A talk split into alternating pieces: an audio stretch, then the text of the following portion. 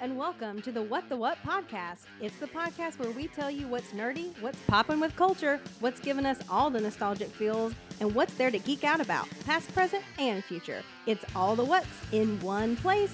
That's Eric Creech. We have Kyle Whitley, and I'm Ashby Brame. It's a new day. Yes, it is. Woohoo! Yes. Sorry. I've been listening to the New Day podcast a lot lately. Okay. And so, Oh, what the what fans? Don't you dare be sour. Clap for your three hosts for the podcast and feel the power. Baby. It's a new day, yes. sorry. That was the next part after that on the podcast. They do it weird on their podcast. Do they? Where like they change it up and get like more emotional sounding. I love Ashby's face. Like, what are they talking about? the new I know it says random interlude filled with pointless conversation, but I Let didn't me tell mean you, this random. You guys really deliver on that every week solidly. Pointless and I random. appreciate it. That's how my brain works. and I always just look like I'm on the office. Like, I'm just really, yeah, you're over here jimming the camera. I'm really glad that he did something. I'm going to keep dropping this. I'm really glad he did it because my head went immediately to doing another Hamilton song. And I was like, I know we said no, You're like, no more "Don't Hamilton. do anything no but more Hamilton." But uh, so I'm just sitting and then there. your brain was like, do Hamilton. Yes. Yeah. Is, is it Like, New don't- Day? like, He's don't- not screaming. Are we singing Hamilton? like It's no, Sith leader. Kermit's like, Hamilton. Yeah. My name is Alexander That's Hamilton. right. Mm-hmm. Sing it again. Yes, cool. Uh, thanks for joining us. Uh, whether you all you've got is a cheap trick or cheesy one-liner, please subscribe to us on Apple Podcast, Stitcher, Spotify, or wherever you get your podcasts, and of course, rate and review us five stars. That was a weird little sound. So your microphone's Spike. been funny this time. That is funny. Maybe we need to get a new board. Uh, please also follow us on Facebook, YouTube, and Instagram at What the What Media. All one word. And find us on Twitter at WTW underscore media. Please share with your friends if you enjoyed today's episode or one of the 56 other What the What podcast episodes that we have available in the archives. Last week on the podcast, we discuss the one year journey for this podcast and the goals the three of us have for the year to come. On today's episode, on today's episode, wow, we are taking a Deep dive. into the 2013 film Iron Man 3. Here is your spoiler warning for today's episode. While the Avengers, nope, sorry, tried it again. While Iron Man 3 is our primary focus. Tomato, tomato. Yeah, Add in, add in, yeah. as that other word was up there. We may be discussing any and all things related to the Marvel Cinematic Universe, including Marvel television shows like Agents of S.H.I.E.L.D., Agent Carter, tie in comics, and any of the other 22 MCU films, taking the entire saga into account. So if you aren't sure about the difference between War Machine and the Iron Patriot, maybe check out this movie first. And if you need it, it happens to be the only MCU film that Kyle owns on DVD. That's right. Yeah. I'm going to adjust this real quick. Okay. Do I need to like tell you now why I only have that one? If you want to. It's not by choice. It's not like it was my favorite and I was like, I need to own this. I think this he is, lies. It, it was absolutely his favorite. This That's is his num- definitely This why. is definitely in his top five. This is the only Marvel movie I think that I did not see in theaters. And so we were going on our anniversary trip to a cabin that my cousins own in the mountains. And they told us before, and they're like, "We don't have any cable out here, no Wi-Fi. Like you're out in the like nowhere, which is awesome and it's great. Right. Like we do have like a DVD player and like a projector to project it on the wall, like to bring a movie or whatever. So this just happened to have come out on movie at the time or on DVD, so we bought it and picked it up. And I don't think we've ever gotten any of the other ones, especially at this point. Like so much has been on. Why would you? Yeah, between like Netflix and everywhere else that they've been on. We never- Unless you're a completionist, I, what is happening with my mic? My I don't know. goodness. You passed it on to you tonight. I've, sabota- no. I've sabotaged both of you Mm-hmm. in order to finally take over. yeah, this is it's working. Yep. I mean, keep it up if that's what you're doing. Don't touch don't, let us, don't let us stop you. I've noticed when you touch the microphone is when it starts, so make sure to stop touching. Hello. Okay. Um, As a record or recording studio guy once told me, you wouldn't beat your dog, so don't beat your mic. Okay, we'll leave that there then. Okay. Okay. All right. Good. Cool. Cool. Cool. So, Yes, Um, cool, cool, cool. so you know who I am. You don't know where I am, and you'll never see me coming. You got to do it like the Mandarin. You'll never see me coming. You'll never see me. Wait, let me start over. Okay, do, do it over again. You know who I am. You don't know where I am. You'll never see me coming. Hey, that was actually really That good. was very impressive. fantastic. Great. He says he has to know. Okay. If I need to be a terrorist, I can do it. Good to know. Put Good to on, know. Put it All on your resume. I I will probably never do it. potential Hopefully future as a never do that. terrorist. But Probably. Have, Probably, maybe, make note. definitely not. Definitely, like- maybe. Yeah. I know I know QuickBooks. I have a graphic design degree. I also have a terrorist voice. I'll make sure to note that. I haven't updated it since college, but I'll make sure to update my Yeah, resume. go ahead and update that thing now. That's important. You put that under skills, Skills, Yeah. terrorist voice. Definitely. I'm glad to know. That's where that belongs. Okay. So anyway, I have an empty bottle in case I need it. Just to, Wow. this is a place to offer up a brief, brief refresher on what actually happened in Avengers 2012. Because uh, because I didn't, I didn't, because I didn't update that part either. in case you didn't listen to our previous podcast on Avengers from 2012, Ashby's going to recap the entire podcast. Can you tell that how much work we put into this script? It's good though. Funny thing, funny moment. Oh man. So let's try it one more time. take two, take two. This is a place to offer up a brief refresher on what actually happened in Iron Man 3 film. Where film doesn't even. In, In the the, Iron Man Iron 3. Man 3 film. So when you're ready, Ashby, take a breath. I'll let you catch your, uh, your breath again. Recap this movie in the next 131 seconds. Okay, so here's the thing. You ready? I wrote this uh, last night, and I haven't done a cold run through. So this is gonna be this is gonna be a hot mess. You're going, you've got this. It's also gonna be super long, but I'm ready. we got this. All right. 10 minutes will cut you off. Okay. On mark. Okay. Ready, Get set. set, go. This feel good, fun for the whole family Christmas movie opens with Tony narrating a story about how we create our own demons. In a flashback to New Year's Eve, Tony meets a, a botanical scientist named Maya Hansen in Bern, Switzerland, and arrogantly avoids crippled, nerdy scientist Aldrin Killian. Aldrich Killian. By honestly being sort of a jerk, but let's not forget this is 1999 Tony Stark. We forgive him. In December 2012, it has been quite some time after the events of New York City and the Avengers Initiative, and a haunted Tony Stark has obsessively built several Iron Man suits in his mansion. Tony works on a new model, the Mark 42, which is modular. All the suit pieces fly to him and recombine. The Mandarin hijacks American Airwaves and makes his debut by taking credit for the bombing of a U.S. military station in Kuwait. The president responds response is to take the Mach 8 suit worn by Colonel James Rhodes, formerly known as War Machine, and have it repainted, rebranded, and reintroduced as the Iron Patriot. So, like if Iron Man and Captain America had a love child. Tony later asks Rhodes in a restaurant what's really going on with the Mandarin. And then he is confronted by a group of kids who want his autograph. The boy asks how Tony was able to escape the wormhole in New York, causing him to have a panic attack. Back at Stark Industries, Pepper Potts meets with Aldrin Killian, Killian, who has improved his condition. Aldrich wants Stark Industries backing his think tank called Advanced Ideas Mechanics, or AIM. Pepper declines. Pepper drives home, and Tony has a huge stuffed bunny for her as her Christmas gift. That night, while asleep, Tony experiences a PTSD induced trauma dream about what happened in New York. Uh, they're then startled when one of the new prototype Iron Man suits is awakened and makes its way to the bedroom, attacking Pepper. Tony then immediately dismantles it. Happy follows one of Killian's men, Eric Savin, to the Grauman's Chinese Theater. Savin gives another man, Jack Taggart, a briefcase. Taggart overheats and explodes, leaving behind only his old dog tags. Happy is severely injured while Savin walks away. Tony visits the hospital to check on Happy and to make sure that all of the hospital employees were wearing badges while in Happy's room and to make sure that the TV is playing Downton Abbey. Tony Stark does have a heart. A frustrated Tony issues his threat to the Mandarin, saying that he just died and gives him his home address on TV. While at home, Tony has Jarvis bring up a hologram diagram of the Grauman's Chinese Theater, but he's interrupted by a visitor who turns out to be not the Mandarin, but Dr. Maya Hansen, who believes Tony is in danger. A freaked out Pepper is arguing with Tony, and just as that's happening, the house is attacked. Pepper and Maya make it out. Tony manages to destroy two of the helicopters, but um, down on power, he cannot fly. The house crumbles into the sea, taking Tony with it. The suit regains some power and flies off unseen. Sometime later, Tony awakens in the suit five miles outside of Rose Hill, Tennessee.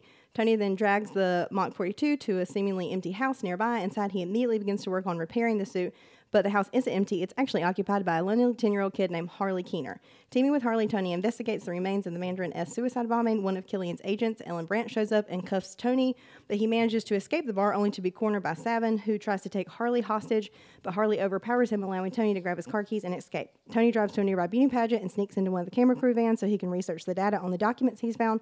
Turns out that the bombs are the work of soldiers from the extremis program. However, the program has a flaw. If a user's body cannot properly metabolize extremis, the body heats uh, to an extreme temperature and explodes. Rhodes tracks the Mandarin's IP address and is led to a sweatshop in the Middle East, but it turns out to be a trap. Tony infiltrates the Mandarin's Miami headquarters using a variety of homemade weapons. Inside, he discovers that the Mandarin is actually a flighty British actor named Trevor Slattery. The best twist ever. Yes. Tony is captured by some of Killian's henchmen, and Maya reveals she was working with Killian all along. Aldrich arrives and reveals he has kidnapped Pepper and subjected her to the extremis injection, intending to use her as leverage to gain Tony's aid in fixing extremis's flaws.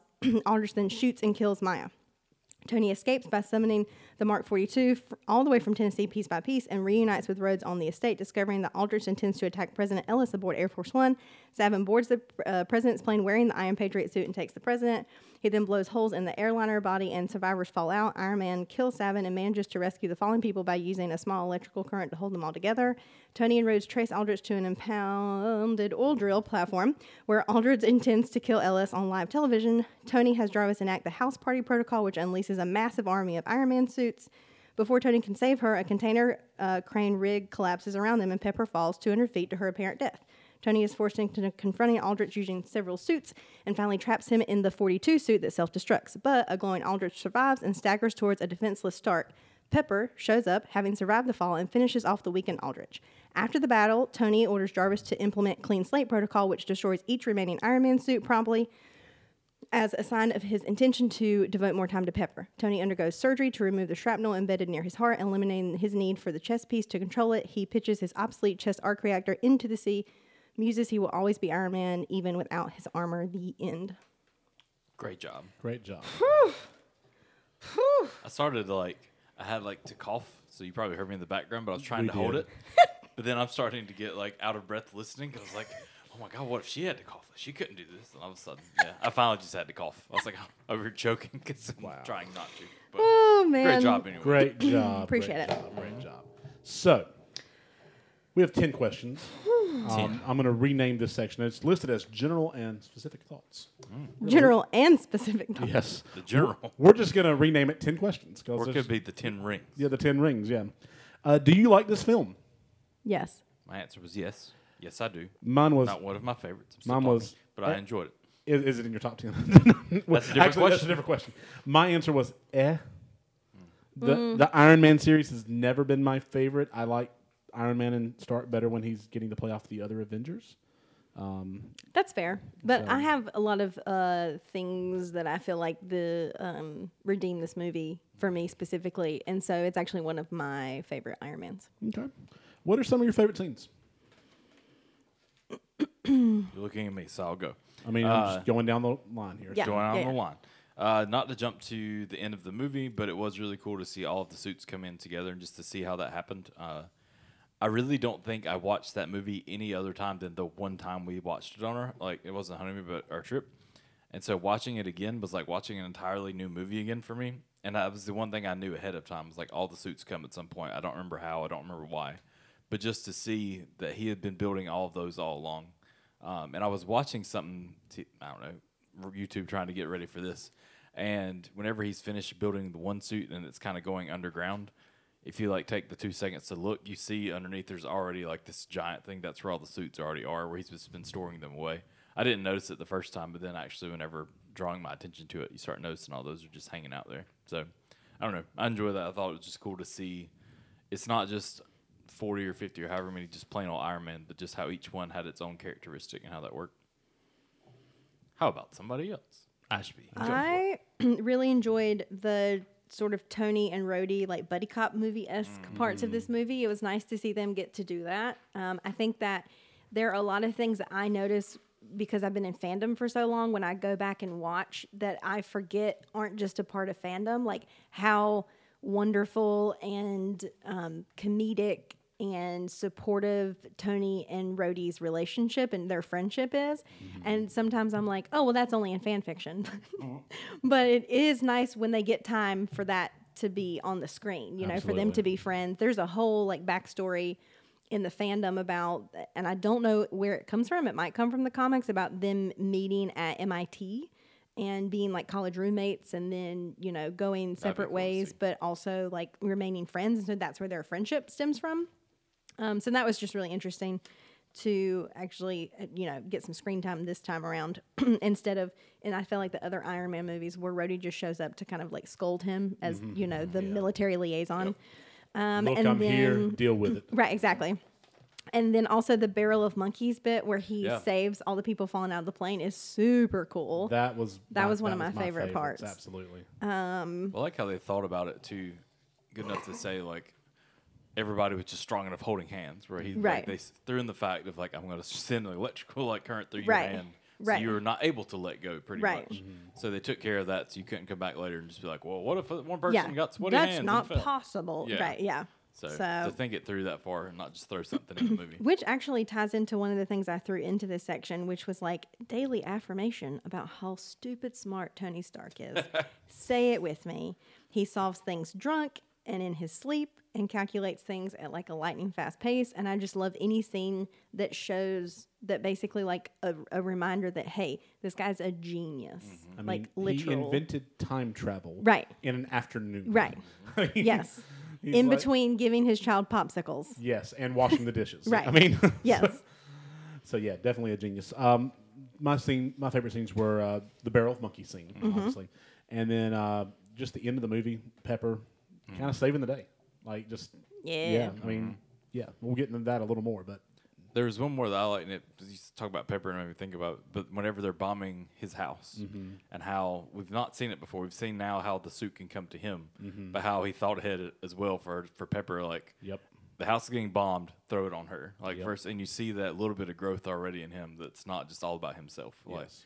so you did a great job in the last movie, or whenever we were talking about who won the movie, and you went into great detail about Iron Man, and it made me think further that in watching this movie, knowing it's coming right out of that movie, to think so much more about how has he grown? Is he all about himself still? right. Um, So are you changing your vote from Samuel? L- Or No, not from, last from time. Nick no, Fury to no, It's no, no. it just made me think Or for uh, future uh, a post, uh, you know, whatever vote here for. No, uh, it's okay, just never you know. Samuel Jackson wasn't in this movie, so I can't vote for him this time. That's fine. But Happy was dressed like uh, John Travolta from Pulp Fiction, so That's true. that's close enough. Um, favorite quotes, um, and I'll um, I'll go here. Um, this is a favorite of mine because I'm just now realizing like the significance um, of this quote in our lives. So. For years, Okay. we would um, do we would we still do music at our church, me and Kyle, and we had um, a, a young man who was working sound named Tanner and we would ask him, you know, to make us a sandwich. You know, where's where's my sandwich? Where's my sandwich? When rewatching this movie, I realized that you know Stark's talking to Harley Keener, and he's like, "Here's what I need: a laptop, digital watch, cell phone, the pneumatic actuator from your bazooka over there, a map of a town, a big spring, and a tuna fish sandwich." And then later on at the end of that scene, you know what keeps going through my head? Where's my sandwich? And we would keep asking Tanner, like, "Where's my sandwich?" Mm-hmm. And I did not realize. I'm assuming that's where Ricky kind of got because he's a big Iron Man fan. So I'm wondering if that's where he got that quote Part from. of me doesn't want to ask him though. Part of me just wants to assume that's where he got it from, versus Right. asking him and then him being like, "What are you talking about? I've never seen that." Never movie." seen Iron Man three. Iron Man three sucks. That's what he would say. Um, so that, that was one of my favorite quotes. Uh, one of mine is from the trailer. Um, I'm Tony Stark. I build neat stuff. I got a great girl. Occasionally, I save the world. So why can't I sleep? And I'm like, I feel you, buddy. Yeah, For real. I, I've been I've been in stages in life where everything's been going right, and it's like I still can't sleep. I don't understand. So, uh, who else? Um, mine comes from where he's quoting the other guy, uh, but it says, "We create our own demons," um, and he goes on to continue a little bit about that. But it made me think about the villains from a lot of the movies we've seen with Iron Man, and how he he himself almost created a- most of those demons. Whereas the first one he didn't necessarily create a demon; the guy was bad, but by his choices, that guy continued further down that track. Um, the second one, same way, is not directly him creating the other guy. I'm horrible with remembering the guy's name, but the fact of like who created with his dad and the power, like the resources and the whatever the stuff they came up with. Um, this one the same way. He's much of he created the other guy because of the way he treated the other guy. Because I'll be honest, like looking back at it, I felt so bad for that guy standing on the roof because he's like, "Go to the roof. I will meet you there." right.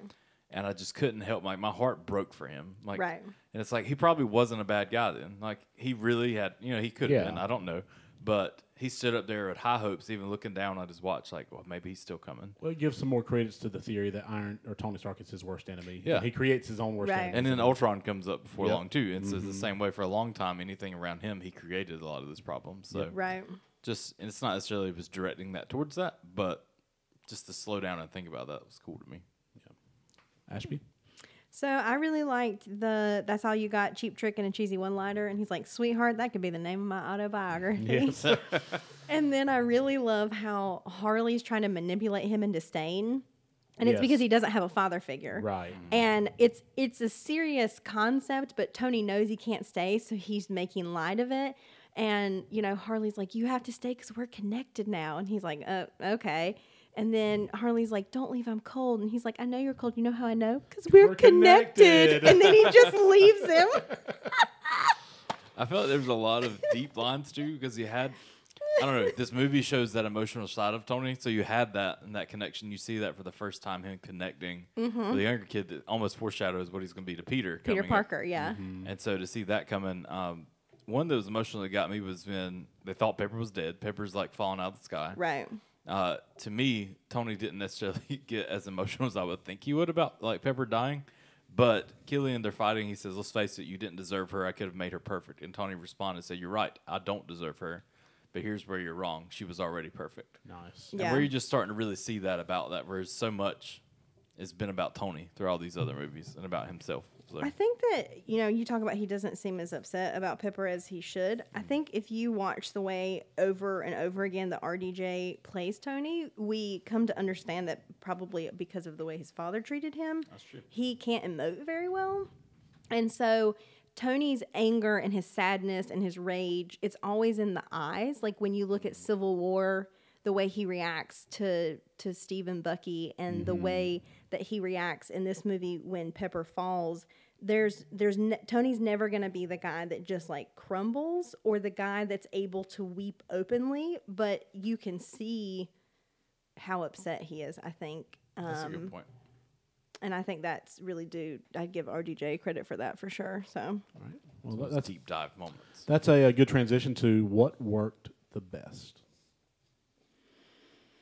Once again, I feel like for I feel like every time we do this, there's always one question of the ten that I've not given any serious thought to. Like that I just was like, I don't know, and I just put mm-hmm. something down. So for this I put Pepper is a saint and a bad boss lady and just honestly the best. Why don't we give Pepper enough credit? Honestly, I don't mine. disagree. No, mine was I loved how the relationship worked in this movie. And just where you saw more of that and her taking Right. more of that role, but it Yeah. wasn't just ball, like she was an awesome like boss lady in general overall the whole movie. Right. But it's not just her sitting in an office this time. Like there's so much more about her.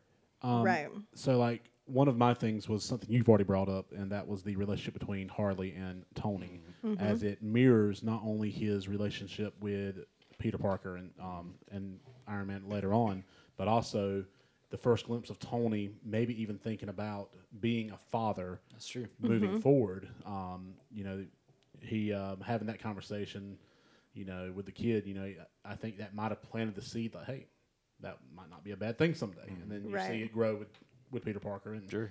So uh, I thought that worked really well. Uh, and of course, Pepper Potts. Yes, 100 percent. And Harley is at Tony's funeral. Yes, he is. He's the weird In kid. Endgame. You know, in Endgame, yeah. Yeah. Who everyone's like, who's that? And it's like, come on, guys. Right, Did y'all come not on. see the other 21, 22 MCU That's films? right. Not to like skip ahead because we can go back to the questions, but that was my what the what moment. Was I knew it, but I've forgotten it. Where Mm. it's one of those things that all of a sudden, like in my mind, seeing it in the Endgame and knowing it, I was like, oh, that's the kid. But going back and watching this movie, all of a sudden putting all that back together and being like, Right. oh, wait a second, he's the kid that's going to end up at the funeral, and so Right. it, it caught me off guard in a second during the middle of the movie. I even like googled it to make sure. I was like, I am thinking right, but um, I really Right. hope they bring Ty Simpkins, Simpkins back uh, to be like Iron Lad or something. I know there's like random speculation, but Well, and I also see this is where Tumblr and fandom start running like I Fanon. like a, like a hamster wheel in my brain. Because what what I love about Fanon is that it takes random choices made by directors and writers and tries to find a reason for them. Mm-hmm. So, you know, Tony's funeral and Endgame, they're like, we should definitely stick Harley Keener, and they're like, let's get everyone in the MCU who's ever meant something to Tony or Tony's meant something to them, and let's stick them in this private funeral. Mm-hmm. And you're like, okay, well that like it plays well. It's a homage. It, you know, it's beautiful. It's moving. Whatever. But from the perspective of like fact versus fiction if if you take away the fact that this is a fictional universe and you start thinking about the logistics behind that in the real world Tony had to tell Pepper how much this kid meant to him at some point. This kid I met in Tennessee that you never met, that I gave a science lab to in his garage for helping me out, that I probably never got to really see again um, because I was so busy or life got in the way. And Pepper had to remember how much that kid meant to Tony enough in her grief to invite that grown child then to his funeral. That's an excellent point, and I, I've never really thought of that before. I just figured like he saw it on the on the news. It's like, oh, mom, I'm going out. I'm going to a funeral. And maybe me- they'll just let me in. I don't know. This again is not me trying to jump questions, but like unanswered questions. That was something across crossed my mind. Was like, did he stay continuing his life in some way after that? Right. Maybe. we saw how he did with Peter and how he you know Right. continued to reach out, continued to check in on him, um, and to know that he went all out and not just giving him all this, especially by the time by the end of this movie, realizing giving Pepper a giant teddy bear was not a great gift. And Right. It was, there's so much more that's more important than things at that Right. point. So it made me wonder, you know, if there's this whole backstory of him. You know, I'm sure there's Right. some fanning about like him just going and hanging out with this kid, All but mm-hmm. it's the- even all the better. fanning. But either way, just coming All. back and like being like you say, even if it went that route where he never really had a chance to go back, but it's enough that he meant that much that he could talk to Pepper about it. right. Right. Because it made me wonder too, because being a car guy or whatever, like he has the lab, but he's also given him this like awesome Mustang and Mm-hmm. the same thing. And there's part of me that wanted to go back to Endgame. It's like, is there any shot of the parking lot where that's like not like because it's a car and that's cool, or whatever, but just like Right. did He that kid still it. have it and he Yeah. drove it there to that scene? I don't think it ever shows any of that, but it just made me wonder. Well, while we're at it, let's let's skip number five for now, Okay. and we'll go straight to number six. Uh, unanswered questions. Okay. Um, I don't have any, so I had that one, and then my other one is is this a Christmas movie? Yes. oh, I did have that. Uh, yeah. 100,000% Yeah, is- Is yes. this considered a Christmas movie? That's the debate we still need to have like at Christmas That's- this year. But yeah. What makes a What Christmas makes a movie Christmas movie a or Christmas what makes movie? a movie that happens at Christmas? Like, cause you know there are some people who are like There's hard, difference. hardcore, like Home Alone or like Die Hard is the big one. Is Die Hard a Christmas movie? It if there is a Christmas theme throughout the movie, then it is a Christmas movie. I agree, hundred percent. I How know. hard is that? One hundred percent. Because because I would say if Die Hard's not a Christmas movie, then, Then Home, Home Alone's- Home Alone's not a Christmas movie. right. Home Alone is a movie about a kid who's being robbed. If Yeah. you take out Christmas, Mm-hmm. it's like you can't separate Christmas as a setting from a movie. Then it's a Christmas movie. Yeah. I don't know though, because like, would you sit down at Christmas time and be like, "Oh man, let's pull out Iron Man 3? Like, One hundred you percent. totally would. Yeah.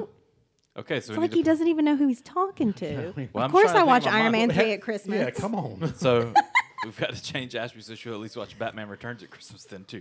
Let's not get I carried said away. I watch good Christmas movies at Christmas. So now you're saying this is a great movie. Great. We'll move forward. Well- Ashby loves Iron Man 3. Welp. All right. To Um, be fair, Batman oh, Returns. sorry. I did have what was it? Um, do you? Oh yeah, Pepper and Extremis. She's cur- she's cured or she's stabilized? Question mark. Because they never say what Tony does to help her. He just says, "I'll take care of it." And a lot of fans theorized that he stabilized her, but that she still had the extremis g- genes, and that she would go glowy again in later movies. But we know she doesn't do that did. because in Endgame she shows up as rescue, not an extremis fireball. So I would say she's. You know. I want to say she's cured, but right. um, was there a cure? And this is something I'm going to touch on in our um, in our fun facts. But Agents of Shield kind of explored. You know, there Right. wasn't really a cure. It was just more of Right. a sta- stabilization. Right. So, I mean, but is in the stabilization that Tony found, is she no longer able to access? yeah, that's a good point. You know, I don't know. Like, I feel like anyway, if they were going to bring it back, especially at this point, how further along they are, Yeah. they'd have to do a lot of in the movie talking a lot about it to bring it back. Yeah. right, Versus just it being something that happened in Iron Man three. Now, I'd say they couldn't do it, but at this point, I feel like it may just probably just be stabilized. Especially like you say, since that point, they just gave her a suit in the movie versus her having all these powers in the movie. Right. All right. Nitpicks. Um, I'm going to go ahead and get to my big one. The Mandarin. okay, Um, I'm gonna go. I go a little deeper on the Mandarin in our uh, Avengers headquarters. Teach us what you need to know section, but um, that really took me out of the movie. Like the whole, you know, um, Ben Kingsley is the um, the Mandarin, and he did such a good job. And then it turns out he's just a British actor, and this other guy you know, who we know is already a villain. It just took me out of the movie, so um, didn't Here- like that. I think this is where I um, benefit from not being a comic book fan Mm-hmm. because a, a lot of people, when we get to the um, social media shout outs later, say, you know, I the Mandarin was an actual villain in the comic books and he was actually terrifying. And it was really Yes. disappointing for this particular version of the Mandarin to play out like it did. But I didn't take any of that baggage with me because I didn't know. So the way it played out for me, I was like, "Oh, this is kind of cool because it's it's like a head fake where you think there's one villain or maybe two villains working separately. Then you figure out they're to, you're they're sort of maybe working together. Then you figure out there's actually only one villain and this doopy guy who's just been wrangled into, you know, And I can see that. Um, one of the things that, um, again, when I get to the the main section is the Mandarin was considered to be like Iron Man's Joker. To okay, so like imagine if you're watching The Dark Knight right, and turns out Heath Ledger isn't really the Joker; it was actually Aaron Eckhart the whole time. okay, And I see that. I get that. that, that's where I think a lot of fans It's disappointing. Are, you know, kind of disappointed in Yeah, that okay. creative decision. I went into it. Honestly, I didn't read hardly any Iron Man comics growing up. I didn't know much about his villains anyway, so I Right. didn't know. Like I looked him up, was like, "Who's the Mandarin?" right. But whenever it happened and it switched, it didn't really bother me. Um, rewatching it now, I loved how, how like serious he pl- like the Mandarin character came across. Right. So it would have been cool to see how that would play out, Mm-hmm. knowing that he's more as like a terrorist type. Because maybe think of like Bane in The Dark Knight Rises, where he comes across as like this creepy, scary dude that can destroy about anything, and he stays that way through the whole movie. And Yeah. like it's creepy and like stuff's crazy, but um, it didn't hit me in such a bad way. Now I would like to have seen a different way. Um, are you going to talk about All Hail the King? Yes, I am. Okay, I'll leave that to you then. Cool. I don't want to steal that from you. Cool. Thanks. Uh, any other nitpicks?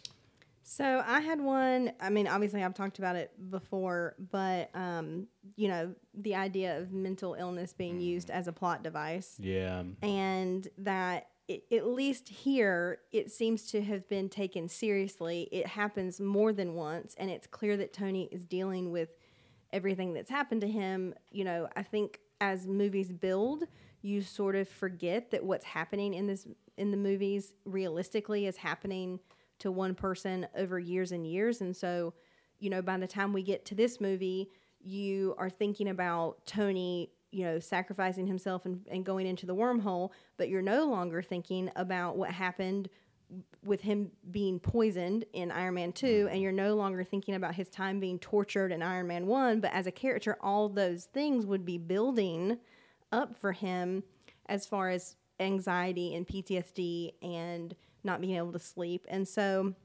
I I at least appreciate that that was finally playing out in his character that he would have some kind of PTSD but it's it's never again it's never resolved. There he doesn't seek treatment. No one in his life tells him that he should maybe seek treatment or help. Um, and i found this thing on tumblr that was at least a more positive spin on it and it says i honestly think that the people who said this movie was boring don't understand how important mental health is. When i saw this movie um, when i was younger it blew my mind. I used to get bad panic attacks. I wasn't telling my parents about them and i didn't even know what they were. This movie is so important for tony's character as well. I liked iron man but after this movie i loved him. Having a character you see yourself in changes everything. Sure tony was great before but having a character audiences can connect to changes the game really why would you care about a character if you can't connect to them? This movie really brought Tony to another level. It's what a lot of the other Marvel characters are missing. It's really only the um, oh, it's really only the writer's fault. Not hating on any characters. Also, Harley, one thousand out of ten, best Christmas movie. I could watch it all day, every day. So go. you, She's got know, support for her theory here. yes. So I have support for my theory, All hail Tumblr. but uh, it's nice. Just be careful. I ventured there last week. Be Oh yeah, careful. the Very super close. super. Care- There's some fandom places on the internet. There's on a the lot of internet fandom places. You that gotta be you wanna very be careful. Tread lightly. Have a guide like I did. Yes, um, have a spirit guide, if you will, through through the realm of fandom. Um, but yeah, it's nice to see that in other fans that they took something away from this movie and from Tony's character, and being able to see him have weaknesses and deal with mental health, and that you know even superheroes have to deal with stuff like that. That was one of my nitpicks too. Um, and it's and I think it's honestly you brought it more to my attention the last time when you talked about it to even think more about it. That Steve But- Rogers thing, we're going to get on the Yeah. couch, and he's going to. Yeah. He's like, it's really been you. affecting me the past three weeks. Right. But no, like, but I have, you know, even with me, I have anxiety and depression issues as well. And so when you see that, you definitely do appreciate it. Um, but the only thing I have is like you see it a lot in the first half of the movie where it's very convenient to build his character. Right. And then the second half, you don't really see it nearly as much. Like you said, they don't kind of resolve it. And not to say I'm not hating on PTSD at all. I fully believe it's a very you know real thing and people deal with it all the time. Um, and I'm not saying that there's some cure all that like he just should have happened at the end of the movie and he's better for the rest of the movie. Like it's not. It's a continual life thing. Uh, but I just feel like they could have used it a little bit better, at least tied it up a little bit better, or at least done something with it. Uh, but I am, you know, to put the happier spin on it, like I'm glad they did approach it and they did talk about it. Because it made me think about, too, I was in elementary school and I used to think I had heart problems. And my mom, like, took me to get heart scans and all these other issues, and, like, nobody picked up on it back then.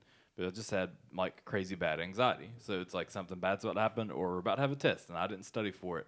All I know my heart feels like it's about to burst. And Right. so and they had like they scanned my brain and all sorts of stuff like when I was a kid, and like but none of it ever brought up anxiety until I was in high school. Like so, um, but to realize that that's a very real thing and how you know you be in the middle of sleeping at night and all of a sudden panic, you know, wake up in a panic, or especially in the restaurant. I felt like that's a really good one when that kid said something.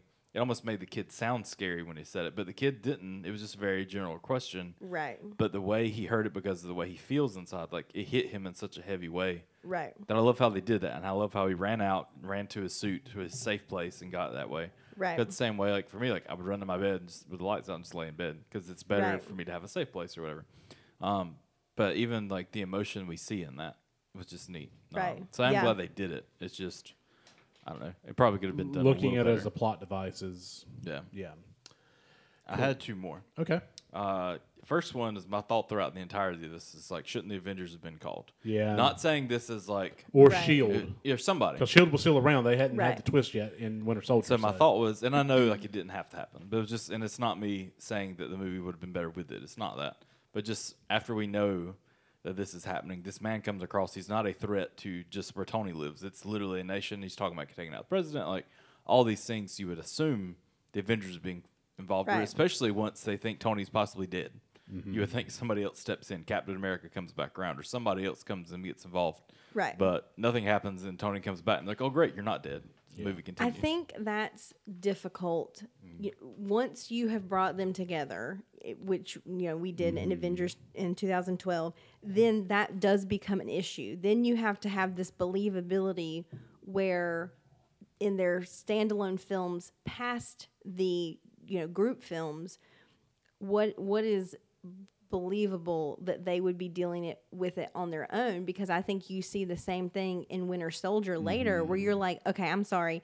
You think the entire US government has been infiltrated by Hydra and you don't think to like call Tony, maybe try to track down like Bruce or mm-hmm. Thor or anyone. You just like, Like, at least decide to take it on on your own. at least in that I can believe they didn't address, but I can at least see some like logic behind.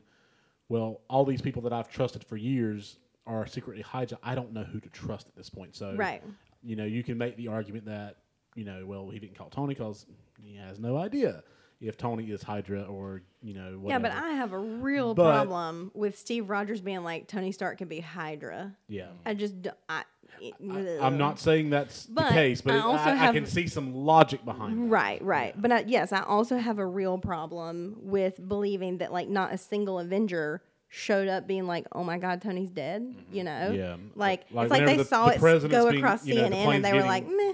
Yeah, the plane's getting hijacked, and uh, Steve's like, "Well, I got this list I'm trying to catch up on." Right, right, So, right, um, right. let me let me work on that first, then I'll go check on. I'm only on the first Godfather, and I've got a few more I have to watch, and then I'll be there. yeah, Turns out there's this guy, and he has a box of chocolates, and I've got to figure out what that means. right, right. yeah, uh, he's learning his history through Forrest Gump. is Yes. I did. I learned lots. me too.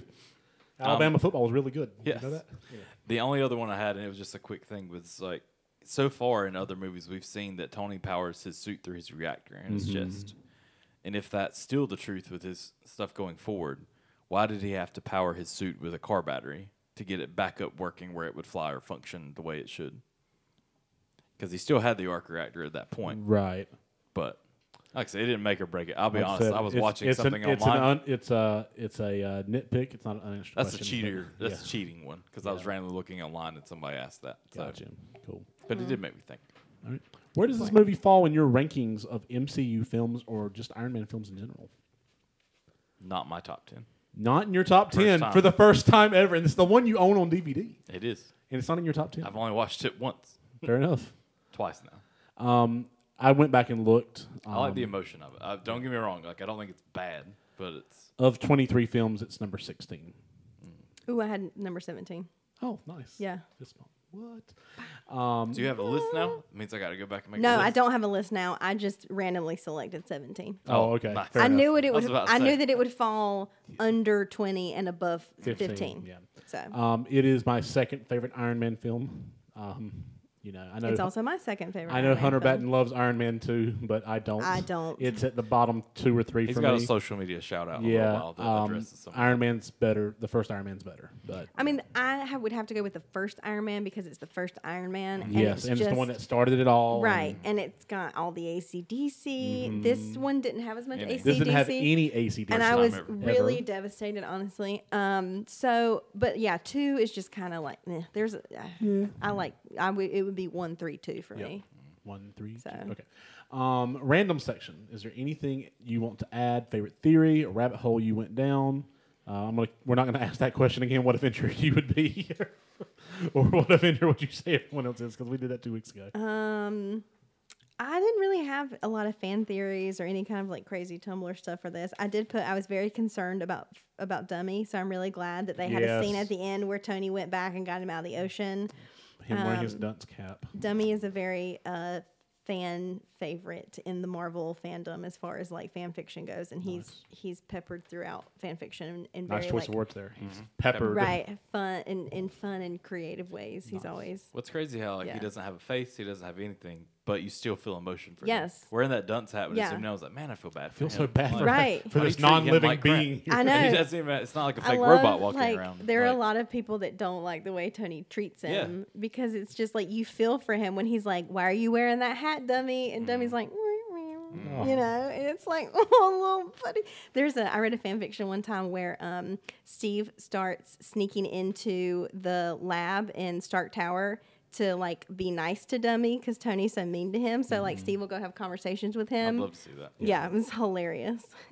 you have a favorite theory, rabbit hole? The only thing I was going to do, and it's not necessarily a theory, it's just what we talked about, but all hail the king. All right, Is so that we'll- where you're going to talk about this now? No, no. I'll Where are you going to talk about it? Uh, in the teach us what we need to know. oh, okay. okay. Well, I'll About skip that memory. whole thing. Okay. then.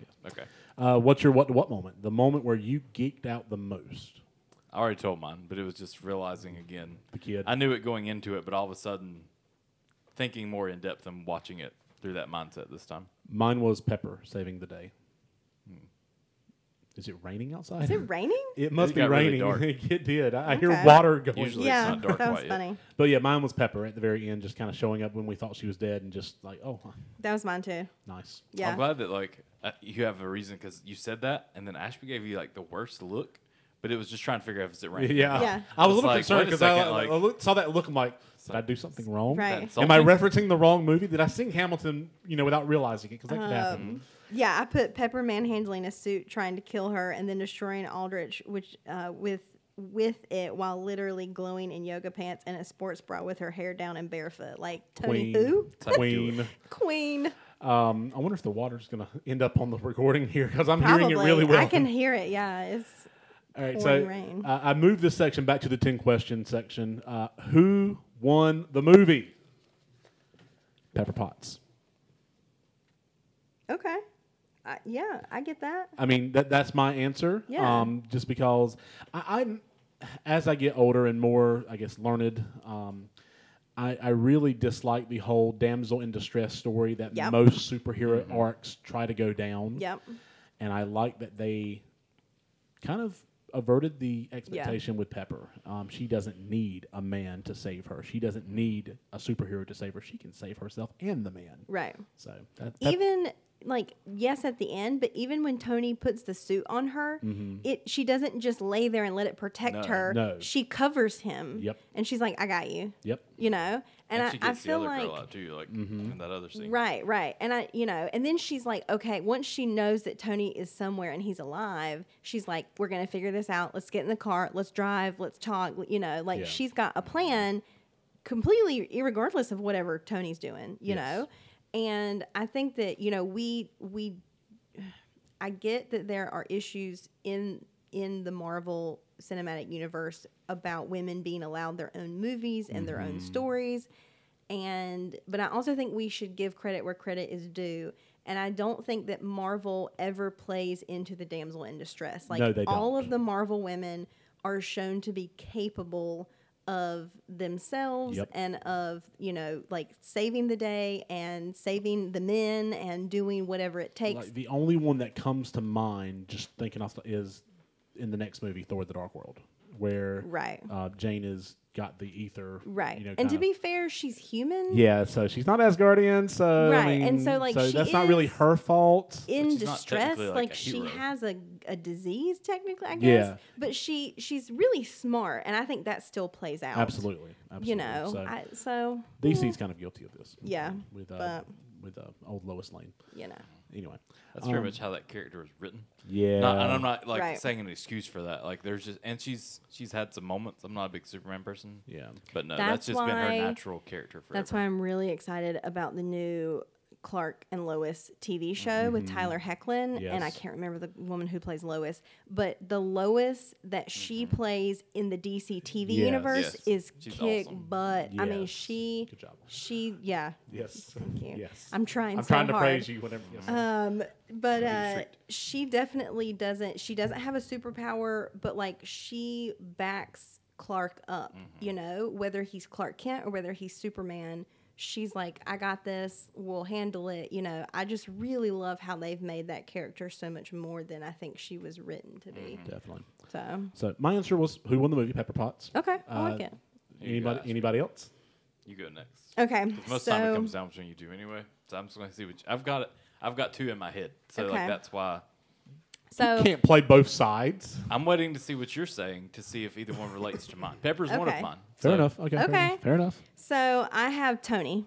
Oh. Tony's okay? my Oh. other one. Oh. So convince me which Okay. one because that's So- literally my two. Okay, so I put Tony because a You're lot a of film people too say, late, by the way. It should have been Tony last movie. Anyway, go ahead. Mm, Okay, Anyway. but I have a very specific reason. Okay, go it, for it. And it doesn't have to do with anything about like who he managed to like beat or whatever. Whatever. Okay. So I think a lot of people say Tony is nothing without the suit, but this movie proves that Tony is Tony without the suit. You know, he is resourceful. He clearly has hand-to-hand combat training. Um, if not, maybe a lot of skill with a gun. This is one of the first movies since Iron Man 1 where we see him outside the suit as much as we see him in it, and the first time we really see him being a hero without the suit.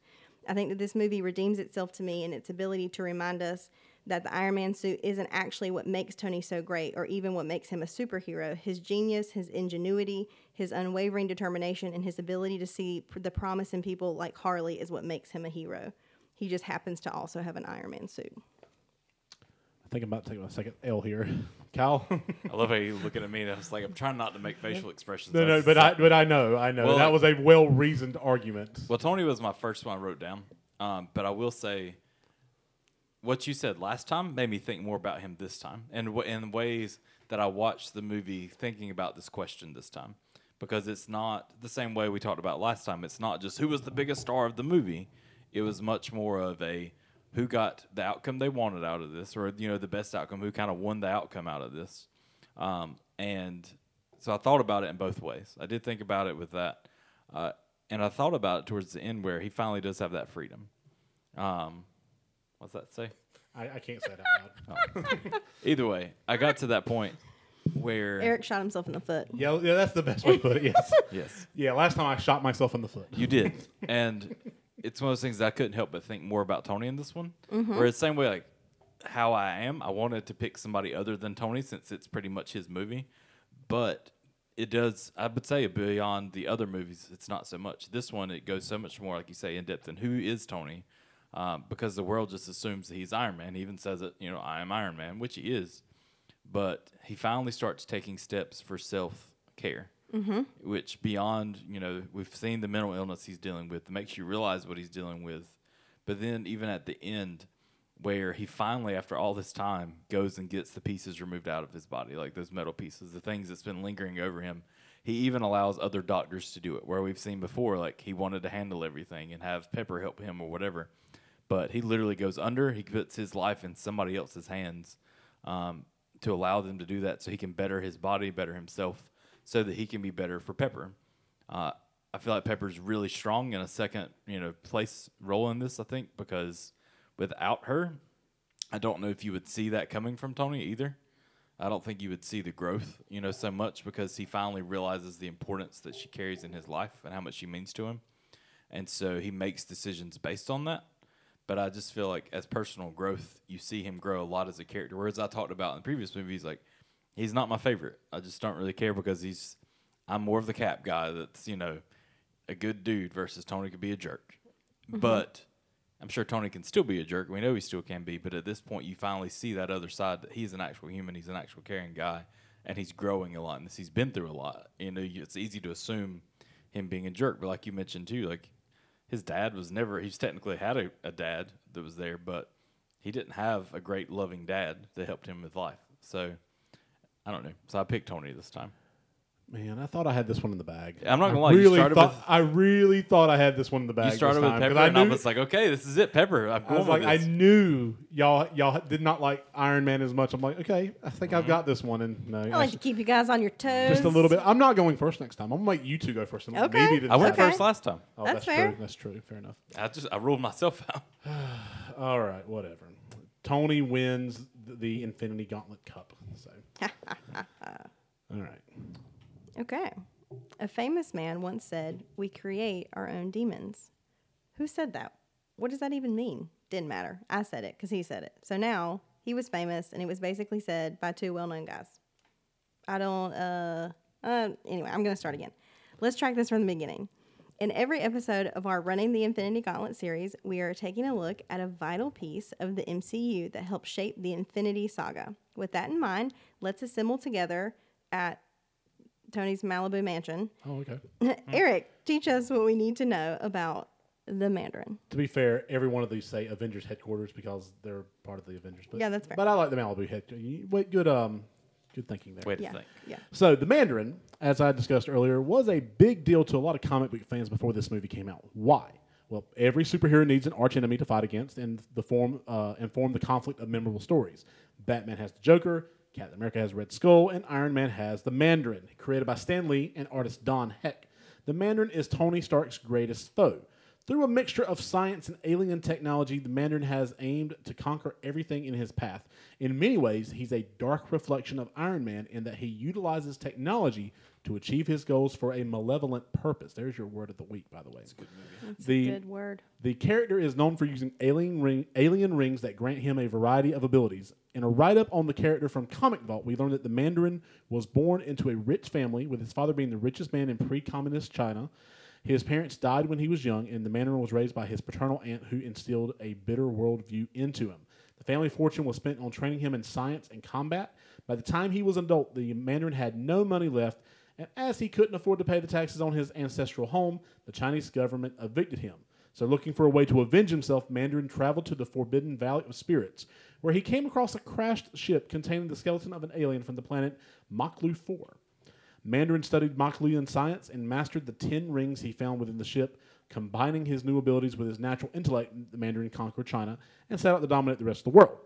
Mandarin's first confrontation with Iron Man happened when he tried to use Stark's weapons against the American government. Iron Man investigated, managed to stop him, igniting a rivalry between the two of them, and this led to various schemes with the Mandarin managing to outwit Iron Man and vice versa. And they, the two of them, have been locked into a technological arms race, race with each developing new inventions with varying results.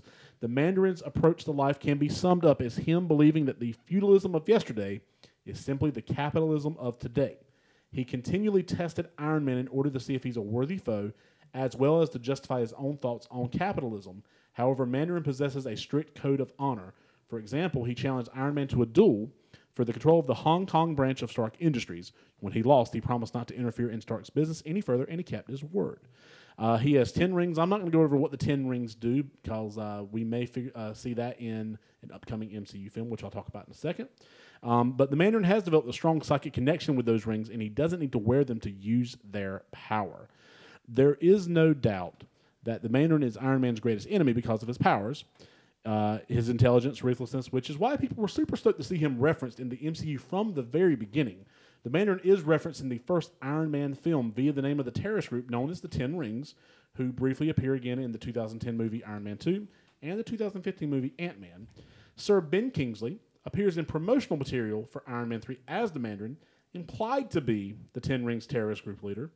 Uh, as we talk, talked about earlier, the film reveals that the Mandarin terrorist persona was adopted by uh, AIM founder Aldrich Killian to mask illegal genetic activities, while the idealized image is actually drunken British character actor Trevor Slattery. Inspired by the character, and Malin director Shane Black specified that Killian was the intended MCU version of Mandarin as signified by the dragon tattoos on Killian's chest, while Slattery is supposed to portray the idealized terrorist persona image as Killian's proxy. In interviews, Kevin Feige suggested that Killian built this idea from legends previously heard, and he hinted that the audience should believe in the strong possibility that there may be a comic book accurate depiction known within the MCU. Ben Kingsley reprises his role in the Marvel one shot short All Hail the King, in which Trevor Slattery is imprisoned in Seagate Prison following Iron Man 3. He is interviewed by Jackson Norris, who reveals that Killian based the Mandarin on a powerful historical figure of the same name. Revealing himself to be an agent of the Ten Rings, Norris kidnaps Slattery on behalf of the real Mandarin, who Norris states is insulted at Killian and Slattery's use of his name. The real Mandarin will appear in the upcoming film Shang-Chi and the Legend of the Ten Rings, and will be portrayed by Tony Leung Chua. Hopefully, the right way this time. Nice. Yeah, there's Wow. a Great job. com- Okay. uh, comprehensive view on the Mandarin. I'll be honest. Until this week, I never knew that existed, There you go. and so I Research. it. That's why we have this this Yeah. um this section. We can teach people what they need to know. That's like, right. Because I, was googling it, just even like Mandarin, and it came up. It's like all hail the kings. I was like, what is that? And, like, and all of a sudden, I went to YouTube, and you can't. There's not. You can't technically watch the full thing on YouTube, but you can get your best. It's on idea. Disney Plus though. Is it on Disney Plus? Yeah, Plus? the one shots are on Disney Plus. Okay, so I there- didn't there- know Oh, nice. Okay. I wish they would do more one shots. I watched uh, a funny thing happen on the way to Thor's hammer. This is just Okay. a you know nice little thing for Coulson. Um, but yeah, they're all on. So I didn't Plus. watch that. Yeah, Oh, Yeah, I didn't need know to, it was on I need to Plus. watch those. Yeah. good stuff. But um, it does look like it's going to be cool. Uh, just the brief. I watched it. YouTube had one of those illegal like two times as fast versions that you could catch the end and of you only it. see like a third of it. And Yeah, they're talking really fast. Yep. Yeah, and all that. And so like, elevated pitch and but just to see like I'm glad that they're going to continue with this character though. They're, they're going to take um, Kingsley from this to the other one. Yes. Um, because even in prison, he's still regarded as it's a mighty villain. Mm-hmm. Um, he's walking around, and instead of him getting beaten up for being some fake terrorist, they're like, "Do it again, man! Do it again! Do! Do the voice! Do the voice!" Like, and still, they're like, he's Yeah. pretty much running that prison. Like, everybody loves him, and so he's still doing his own thing. So to know that at some point he's going to to face the real dude who he's been, you know, pretending to be all this time. I don't know. It makes me excited to actually see that movie now. Not like we've said before, Marvel puts it out, I'll go see it. But That's also a really creative way to not be like, yeah, we screwed up. We're gonna scrap Yeah. that and start over. Mm-hmm. I thought about that too because you were talking about fan fiction earlier about like what people do or fandom and how they would write it out, probably what Yep. would happen. And I do think this came about after, and they saw kind of the uproar that they put this out afterwards. So we're like, okay, mm-hmm. well, how can we fix this? Like, yeah. yeah, let's let's do this one shot, and then ten years from now we'll put out a movie with Yeah. the real Mandarin after the you know it all Yeah. dies down. There was a meme that I found a few months ago that was like, y'all remember that crazy Avengers fan fiction where, and then they just give the summary to Endgame, and they're like, that was wild. Oh, man. oh man, okay. That's funny. Don't. it's okay. I'm hot. I'll hurt you. No, you won't. See? Not hot. Am I going to be okay? No, you're in a podcast with us. Nothing will ever be okay. But I had this 20 years ago when I was drunk. We can sort it out, just like we can sort out six of our favorite observations and insights from Iron Man 3 by slipping on that Infinity Gauntlet. Kyle, you go first.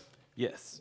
This may be obvious to everybody else, but I missed it until I was looking at fun facts. But Dr. Wu, who's introduced to you at the very beginning at that party, first off, he's introduced by the other guy, and I'm horrible with names, but the one that he was in a cave in Iron Man One with. Jensen. Jensen, Yes, yeah. Jensen reappears where he talked about I met you once here, but you're probably too drunk to remember.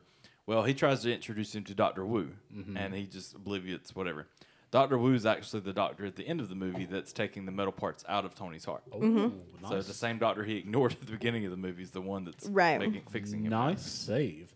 Um, number two, uh, both of my fun facts involve Agents of S.H.I.E.L.D.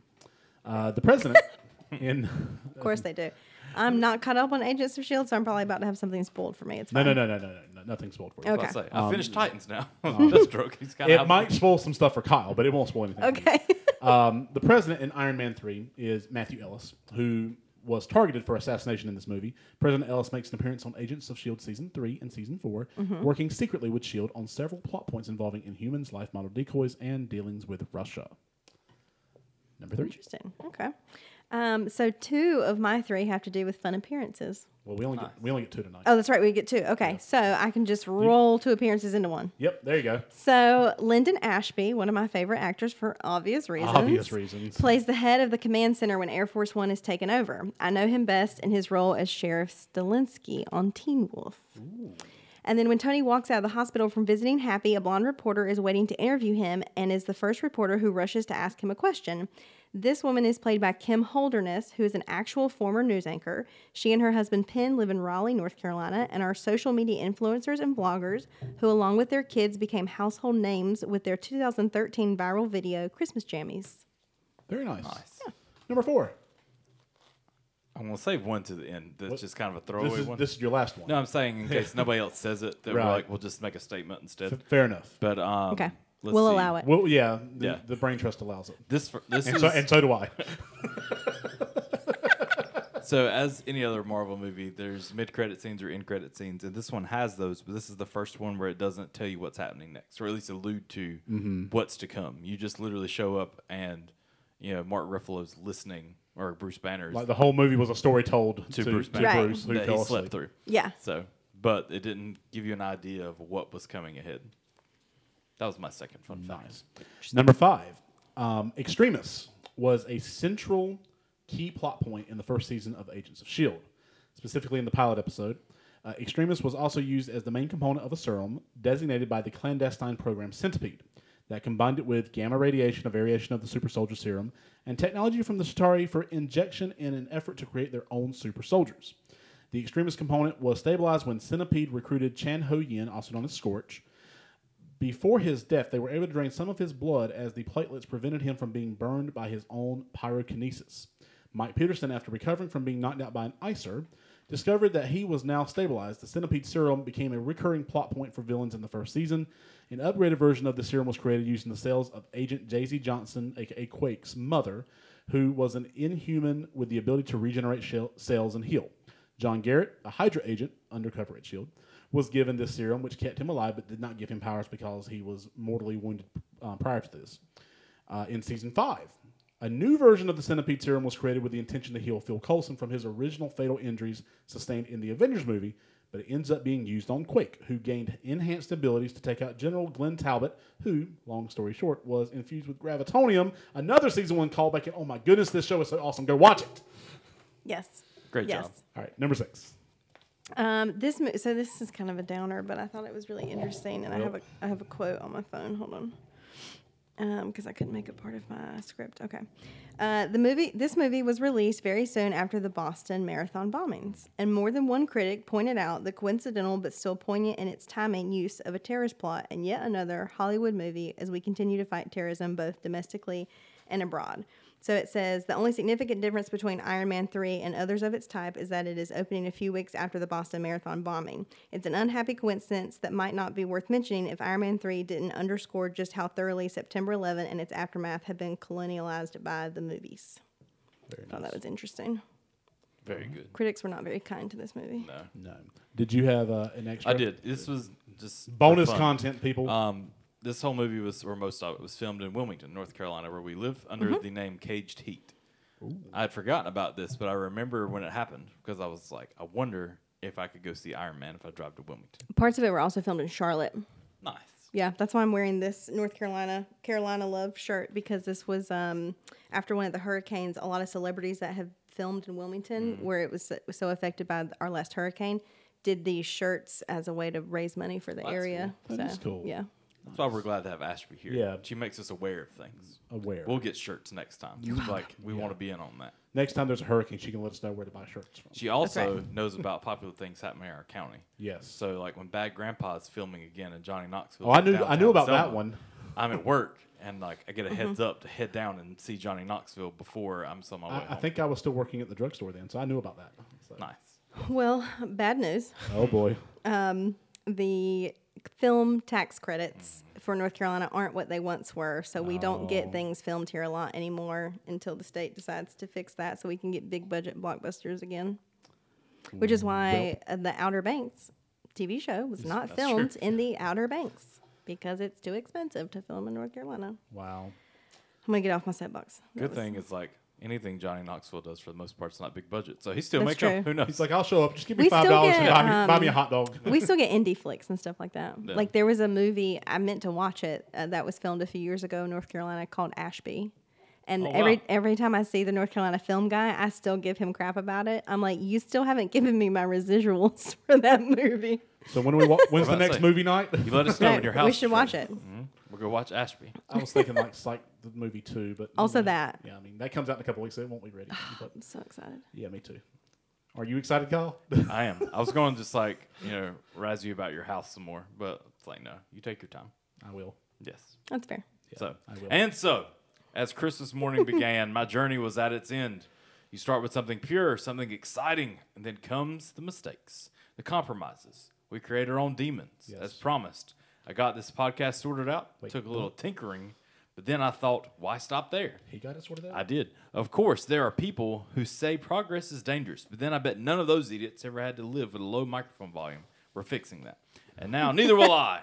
Let me tell you, that was the best sleep I'd had in years. So if I were to wrap this up tight with a bow or whatever, I guess I'd say my armor. I guess, yeah. Yeah. It was never a distraction or a hobby. It was a cocoon. And now I'm changed man. Or I'm a changed man as well. I'm changed man and I'm a changed man. You can take away my house, all my tricks, my toys. One thing you can't take away this is the What the What podcast, and these are our social media shout outs. What? What?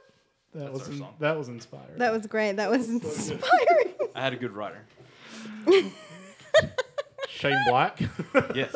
yep. Yep. I called him up. I was like, hey, are you busy? I need a couple lines. All right. Uh, you guys tuned in a lot this week.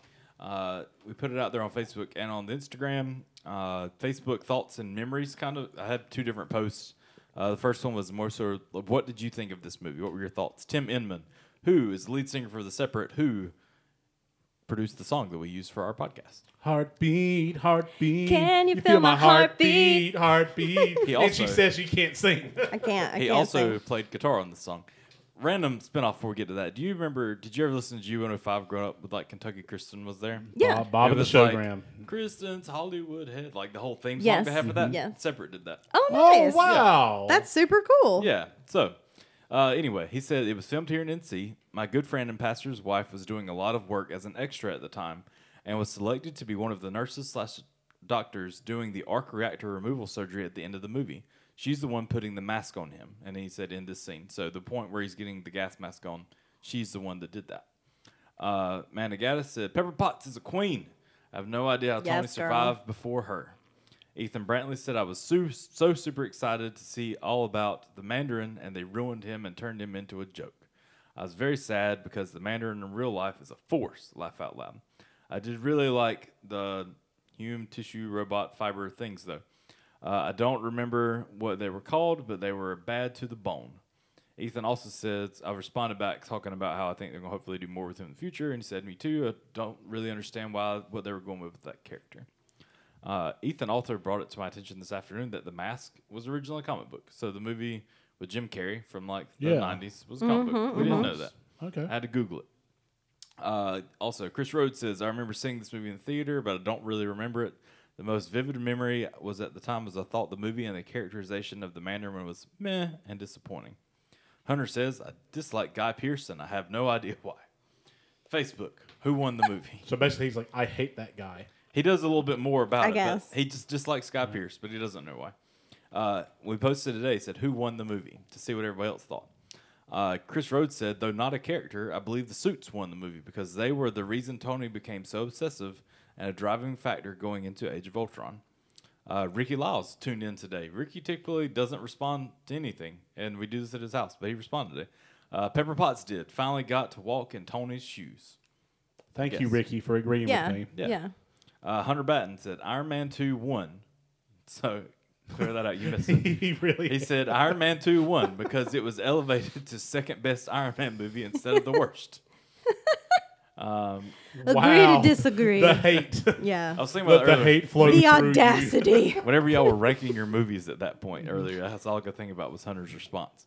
Uh, Devon slash Jenny Varnum says, and I'm thinking Hey, it's Jenny. they're back on Facebook. Yeah, but Yay. they've been, but I didn't know if it was like a family thing, so I didn't add them, but I got added this week. Oh, cool. Uh, Pepper Potts won Iron Man 3. I mean, really and truly, she saves the day. So at least Jenny agrees with you. Well, We don't disagree fully. I don't like- like, I disagree don't. with you. Like, you know. it's just if they could share it. Well, they're they get married and have kids. Sure, they can Right, share that. exactly. Put it on the mantle. They'll have that. Uh, They get a llama yeah, or an Uh, alpaca. just not a giant bear. Never Something like again. that. That's right. Instagram. It's a Hunter- bunny. I'm yeah. trying so hard not to Bunny, go down sorry, so many rabbit holes here. Get it? It's a It's a bunny. bunny. Rabbit Uh, holes. Yes. Great job. Uh, Instagram. The only one we had was Hunter, who did his big explanation.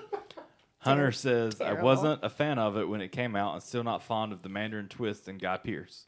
Detonating the suits at the end felt like it was wasted a lot of pot- potential classic Iron Man variants that could have been cool in other flicks. Makes less sense when going into Ultron because he's getting a freaking drone squad acting as world police. Robert Downey Jr. is great, and I like Shane Black, but this MC movie just didn't do it for me. I miss Iron Man 2's Justin Hammer. Sam Rockwell rules. Bring him back. He's also in. Sam Rockwell is in All Hail the King. Oh yes, Yeah. Justin Hammer. Yes. That was who you were. You know, when you said you were bad at names, you were talking about Justin Hammer and Yes. Obadiah Stan. Yeah. is who Yes. you were talking about? Them about. fellas. Yeah. Them fellows. Cool. All right. Well, Anything didn't else? have Another line because I literally just. Put No, no, you're good. You're good. I have the last line. Okay. Uh, all right, friends. You know, and thank you, by the way, for listening. But something about just, you know, getting it off my chest, putting it out there in the atmosphere instead of holding this in. I mean, this is what gets people sick, you know? Wow. I had no idea you were such a good listener. To be able to share all my intimate thoughts and my experiences with someone that just cuts the weight of it in half, you know? It's like a snake swallowing its own tail. Everything comes full circle. Big thank you to Ricky Lyles, Tim Hutchinson for all their contributions on today's episode. We hope you enjoyed this discussion as much as we did. That you're as pumped for the rest of this journey into MCU films and other pop culture entities as we are. Next month, we have to, because we're doing these in order, we will be discussing Thor the Dark World. It gets better after that, I promise. I'm having high hopes for that movie. I feel like I've only seen it once, and it was a long time ago, so I'm hoping to go back and be like, oh, I I'm hoping enjoyed it got better after they kind of went back and redid some of it in Endgame. I'm gonna try to elevate it. I'm gonna. Yeah. I'm gonna try to I'm bring gonna come in and praise this movie. bring like, the. We'll do another movie night because I've got this one like so we we did Iron Man three here like near the beginning of July, but I, I think uh, Thor: The Dark World's at the end of August, so we got like Okay. six weeks. Okay. So you got time. Um, That's so we cool. got time. We can watch it movie I will night. literally dress as Natalie Portman. okay, deal. I'll dress as Thor. and I'll dress as. Why can I remember? her Heimdall. name? Oh, Oh, no. what's her name? Sif, Lady Sif. Lady Sif. Oh, I don't even know. if she's in this Darcy? movie. Yeah, Darcy. Oh, Darcy. That's oh man, Darcy. Oh, Darcy. no. Fan fiction Darcy Yes. is the best Darcy. Oh man. And I'll ne- bring fan fiction Darcy. next week, be sure be to. that could be very dangerous. Make sure you get not E and not M. Is that, are those the two? Yes. Okay. Yes. um, stick with T and G. G. Yes. Yeah. Good job, you're yeah, I'm learning. I'm Young learn- Padawan. learning, Yes. You have a lightsaber before you know I it. can't wait. Next week, be sure to join us as we discuss our favorite multiplayer slash sleepover video games. Are you going to be here for this one next week? Um, not now. Oh. but I actually legitimately won't be here the week after that. So Maybe Where do you want to switch? maybe we should switch. We might, might want to switch. What's that one? Um, what's the up. week? What's the week after next? Because I'm going to be on vacation. Sorry, guys. Where are you going? Where are you going? Uh, We'll go Asheville. With. Oh, which Asheville. they got places to record there. Yeah, Um, let's see. going back, hanging out with some of my. Um, Star, Asheville Star peeps. Wars episode one's the week after that. Oh yeah, so we'll just switch. We'll switch. So 'Cause we'll I do can, I can Star talk Wars. about Star we'll Wars. do Star Wars episode one next week, and then Okay. we'll do multiplayer sleepover video games the week after that. Okay. I'm gonna have to watch. Maybe we can get Chris Road. Chris Road. Uh, yeah, you I know, was to- trying to think of who we could get. Yeah, because that'd there's be a lot of video game people Yeah. that wanted to talk. So Yeah. Does that mean I'm Chris. gonna have to watch Sad Child Anakin Skywalker this weekend? So he's not sad depressing. yet, is he? No, yippee! Yeah, he's pretty happy. Yeah. about pretty it. happy. He's kind of a sad kid. I Misa think. Jar Jar Binks.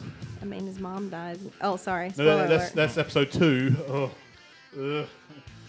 All right. Uh, until next time. Oh, Jar Jar Binks is in the first one. yeah, he Ugh. is. Now that's pod racing. Ugh. Okay. Uh, but Duel the Fates. I mean, great music and stuff. Think think positive. Mm. I mean, Obi Wan Kenobi. put your positive pants on. Just like Pretend like this is Thor: The Dark World and be positive. Hot Obi Wan Kenobi, I suppose. That's true. And, Not Jesus. and hot. What's Obi-Wan his other Kenobi. name? Also, Um, maybe I just have a thing that for guys that look like Jesus. Wait a second. Turns out you just love Jesus. just love Turns out I just love Jesus, but like in Yes, a I know. non-biblical way. and thank you again for joining in to the What the What podcast, ladies and gentlemen. No, she didn't. no. no, she didn't. there it was. There was the. There was the. There it was. The moment I ruined Who had 756 on July the is it the Oh. 9th? Oh god. I want to say, but I would make it worse, so I'm not. okay, you know the ugly crying we tried to do when we watched Hamilton last week is get, it's getting there. oh my goodness. Until next time, stay in school as the other side of the pillow. We'll see you next week. What the What the What podcast. Bye. Bye.